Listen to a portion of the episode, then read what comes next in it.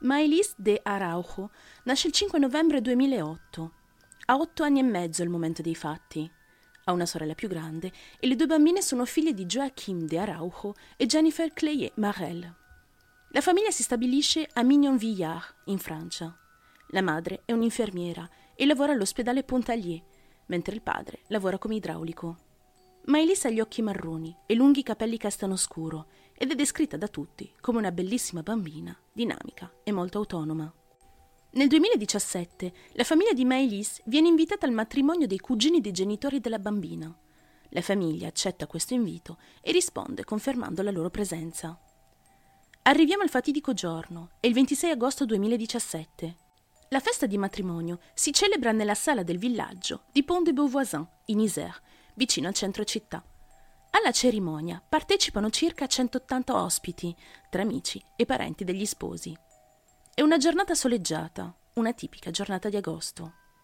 Nella sala si sentono i bambini ridere, gli adulti parlare. Una giornata perfetta, insomma. O forse no. Nessuno poteva immaginare che proprio in quella giornata, tra le mura di quella sala, si sarebbe consumato uno dei drammi più odiosi di tutta la Francia dramma che avrebbe permesso in seguito di mettere luce su un altro crimine rimasto irrisolto per diversi anni. La cerimonia si svolge in una grande sala decorata per l'evento. Vi è però una piccola sala a parte, adiacente alla prima, in cui si trovano giochi e lettini per i bambini. Ma gli sposi hanno pensato a tutto. Hanno assunto una babysitter per l'intera giornata per occuparsi dei bambini e permettere ai genitori di approfittare al massimo della festa. Verso l'una e mezza di notte, la babysitter finisce il suo incarico e rientra a casa. Il DJ avverte i presenti che la babysitter è congedata ed invita i genitori a prestare attenzione ai propri figli e a sorvegliarli. Ma i genitori non sono preoccupati. Rimangono pochi invitati alla festa, la maggior parte dei quali sono familiari. Che cosa sarebbe potuto accadere di male ai bambini? Intorno alle 2.45 del mattino, la nonna di Maëlys, mentre sorvegliava alcuni bambini, inizia a parlare con uno degli invitati. Qualche secondo dopo si gira e non vede più la nipotina. In un primo tempo la donna non si preoccupa, pensa che la piccola sia nascosta da qualche parte e che sarebbe riapparsa da lì a poco. Passano i minuti, ancora niente. La nonna, accompagnata da un invitato, perlustra la sala principale, la sala giochi, il giardino esterno ed il parcheggio.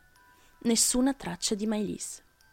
Il DJ fa ripetuti annunci richiamando in sala la piccola e dicendo che i genitori la stavano cercando. Ma Maëlys non risponde a questi annunci. A quel punto, i pochi invitati restanti, presi dal panico, iniziano a cercare Maëlys dappertutto, senza trovarne traccia. Maëlys è scomparsa nel nulla.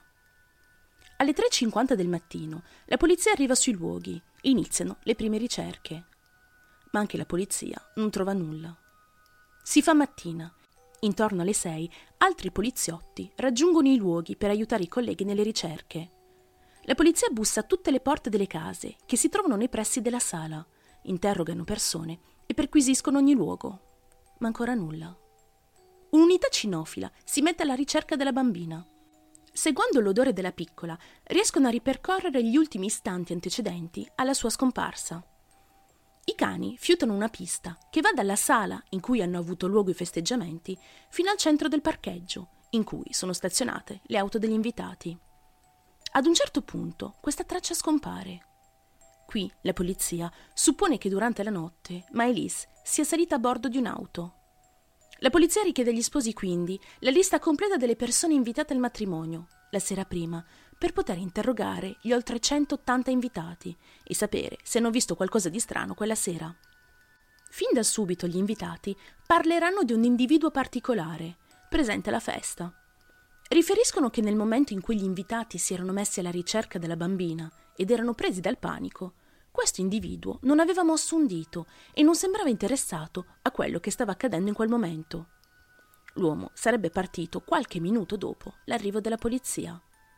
Successivamente i poliziotti determineranno l'identità di questo sospetto, Nordal Hollandais. La polizia, discretamente, inizia a fare delle indagini e delle ricerche su questo individuo per capire chi è e da dove viene. Scoprono che ha 34 anni, che lavora come addestratore di cane poliziotto. che ha fatto il servizio militare per qualche anno e che si è ritirato nel 2007 per dei problemi psicologici. Inoltre, la casa di Nordal si trova a pochi chilometri dalla sala in cui la piccola Maëlys è scomparsa. Nordal Hollandais, inizialmente, non era previsto tra gli invitati.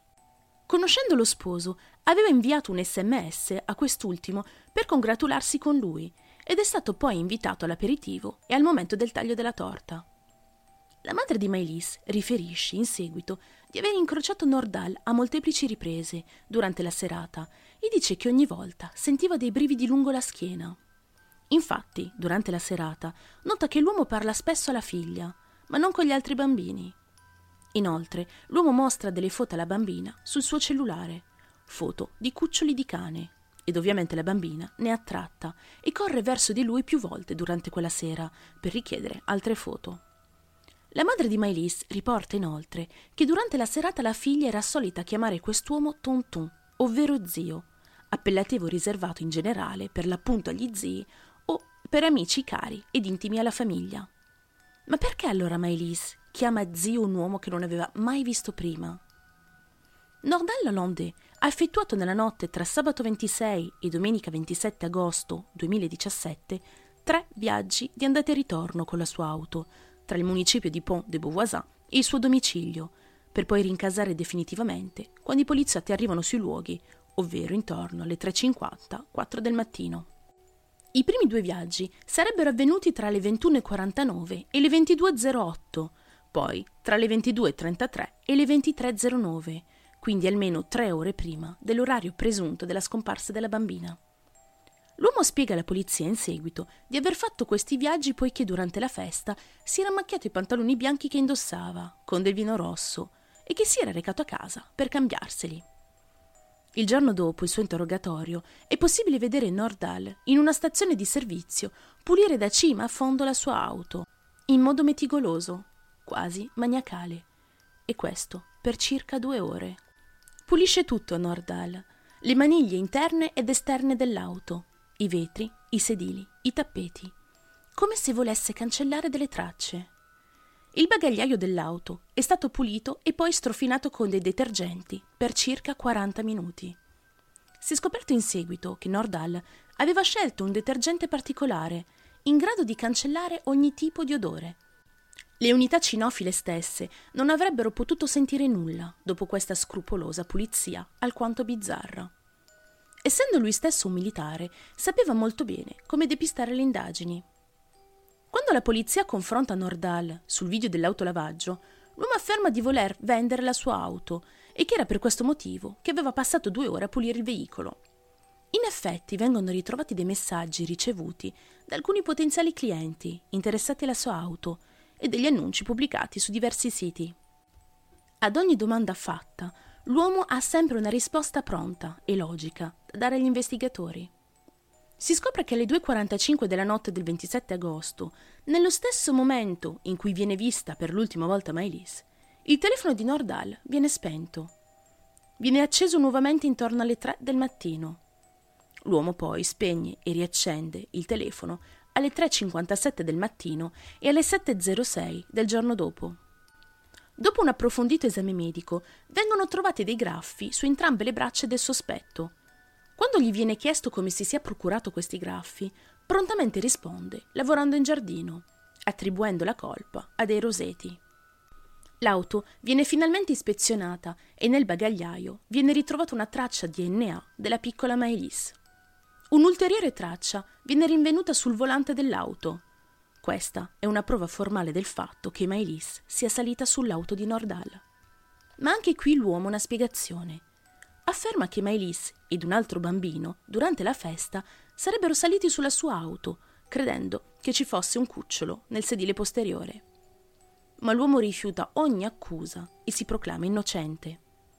Durante il mese di ottobre, delle nuove immagini registrate da delle videocamere di sorveglianza della città vengono ritrovate.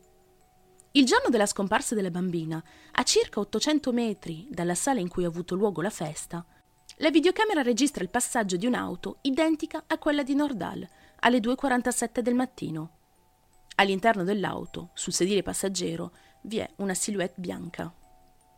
A causa della qualità delle immagini è impossibile determinare se si trattasse o meno della piccola Maëlys. Ma quella stessa sera la piccola indossava in effetti un abito bianco.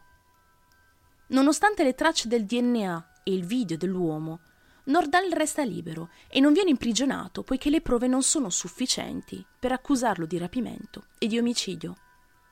Ma un colpo di scena ha luogo il 18 dicembre del 2017 Nordal viene preso nuovamente in custodia, ma non per la scomparsa di Maëlys, ma per la scomparsa di un'altra persona.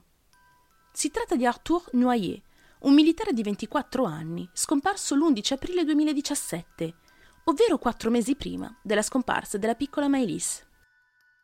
Dopo aver passato la serata in discoteca, Arthur esce dal locale per rincasare. Da quel momento si sono perse tutte le tracce dell'uomo.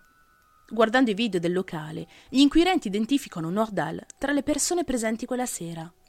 Inoltre, i telefoni dei due uomini hanno seguito lo stesso percorso e si sono agganciate alle stesse celle telefoniche, alla stessa identica ora. Questo prova che i due erano insieme quella sera. Ma nonostante ciò, l'uomo non può essere ancora accusato formalmente. Il 14 febbraio 2018, dopo il ritrovamento di una macchia di sangue appartenente a Maëlys nel bagagliaio della sua auto, Nordal Hollandais decide di confessare l'omicidio della bambina. Indica quindi il luogo in cui pensa di aver depositato il corpo e nel corso della giornata i resti della piccola vengono rinvenuti nel massiccio della Chartreuse. Nordal Hollandais dice durante l'interrogatorio di aver ucciso Maëlys involontariamente e di essersi liberato del corpo. Inoltre si è scusato con i genitori della piccola. Tuttavia, Nordal si è rifiutato di spiegare le circostanze della morte della bambina. Il 16 febbraio 2018, ovvero due giorni dopo la sua confessione, l'uomo viene ricoverato all'ospedale psichiatrico Le Vinatier per sintomi depressivi e ansiosi. Il 10 marzo 2018 gli investigatori ritrovano la cronologia dei siti internet consultati da Nordal qualche tempo prima della scomparsa di Maëlys, rivelando che l'uomo aveva cominciato da poco tempo a navigare su siti con immagini infantili esplicite. Il 14 marzo la stampa riporta la scoperta di tracce di DNA di Maëlys sul divano di casa di Nordal. Sempre a marzo 2018, Nordal Hollandais ammette di aver ucciso il caporale Arthur Noyer a seguito di una rissa nata tra i due. Questa lotta avrebbe provocato la morte del giovane di 24 anni. I fatti sarebbero accaduti a Saint-Baldorf, vicino a Chambéry, la notte tra l'11 e il 12 aprile 2017, dopo che Nordal Hollandais aveva fatto salire in auto il giovane soldato che stava facendo l'autostop all'uscita della discoteca. Il 6 aprile 2018 l'ufficio del pubblico ministero di Chambéry rende pubbliche le dichiarazioni rese dall'Hollandais durante la sua audizione nel mese di marzo. Il sospetto afferma che Maëlys sarebbe salita sulla sua auto per andare a vedere i cani dell'uomo. Lungo la strada sarebbe poi entrata in panico, avrebbe chiesto di fare marcia indietro, urlando. Nordal continua dicendo di aver schiaffeggiato la bambina, facendole perdere conoscenza.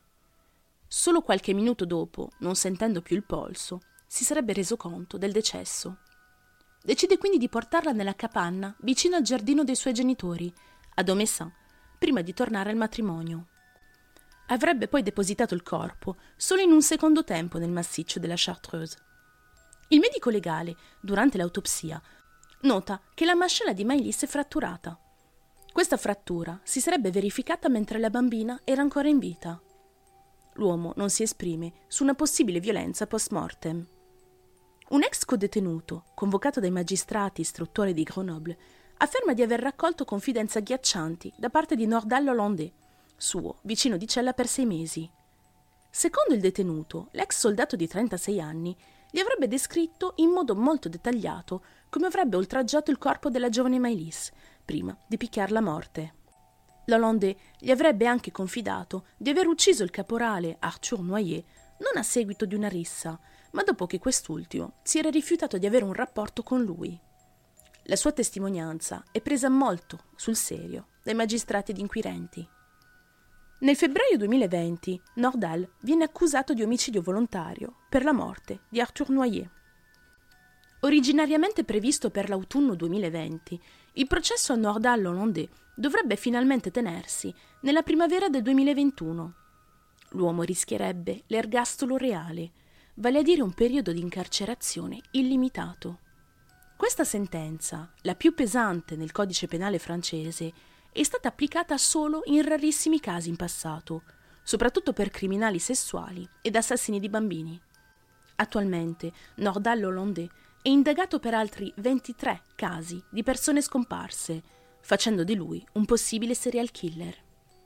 Se non avesse confessato l'omicidio della piccola Maëlys, probabilmente l'uomo oggi sarebbe ancora a piede libero.